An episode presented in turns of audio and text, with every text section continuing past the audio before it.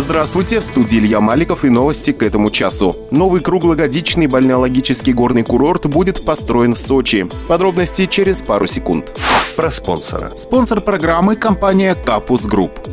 Про главное. Новый круглогодичный бальнеологический горный курорт «Долина Васта» будет построен в Сочи. Он сможет принимать до полутора миллионов гостей в год. Об этом сообщили ТАСС в аппарате вице-премьера России Дмитрия Чернышенко. Если давать оценку амбициозности проекта «Долина Васта», то город не видел подобной масштабной стройки со времен Олимпиады. Здесь будут построены современные гостиницы категории 3, 4, 5 звезд, апарт-отели, бальнеологический пансионат, клиника. Три с половиной тысячи номеров в новых гостиницах смогут вместить в себя почти 8 тысяч человек единовременно. На объектах долины Васта будет создано 2500 новых рабочих мест. Для персонала построят комфортное жилье. Отдыхать в долине Васта смогут полтора миллиона человек в год, сказал Чернышенко. Всесезонный курорт планируется построить в 2029 году в горном кластере Сочи. Инвестором проекта выступает компания «Интеррос». На новом курорте будут развивать оздоровительный, горнолыжный, экологические и другие виды туризма. Долина Васта расположится на территории около 4000 гектаров. Общая площадь зданий и сооружений составит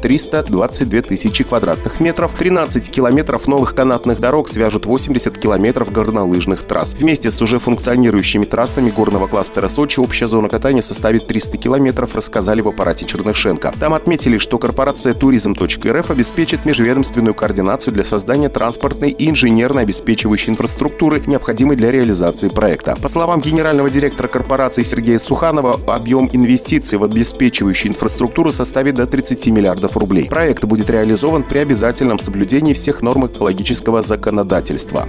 Про выставки. Одновременно в двух популярнейших выставочных залах города Москвы и Санкт-Петербурга галерея Евразиум и Союза местных художников прошла выставка «Слияние двух столиц», посвященная городам России. Ячанка Людмила Крысина стала не только ее участницей, но и победителем конкурса декоративно-прикладного искусства, который прошел в рамках мероприятия. Картина «Город Ейск. Веденский храм» заняла второе место в номинации «Архитектура города настоящего». Заслуженные награды Людмилу Александровну поздравили коллеги из Международного творческого объединения художников и мастеров народного искусства «Арт-аллея» города Ейск, членом которого она является. Мы присоединяемся к поздравлениям и, конечно же, желаем дальнейших творческих успехов.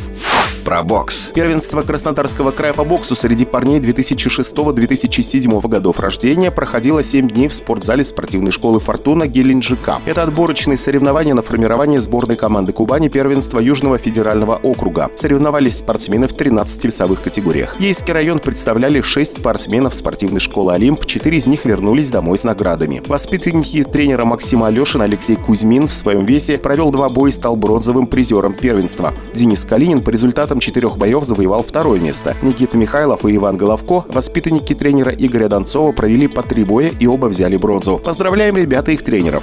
Про доллар. 76 рублей 77 копеек. Про евро. 87 рублей 34 копейки.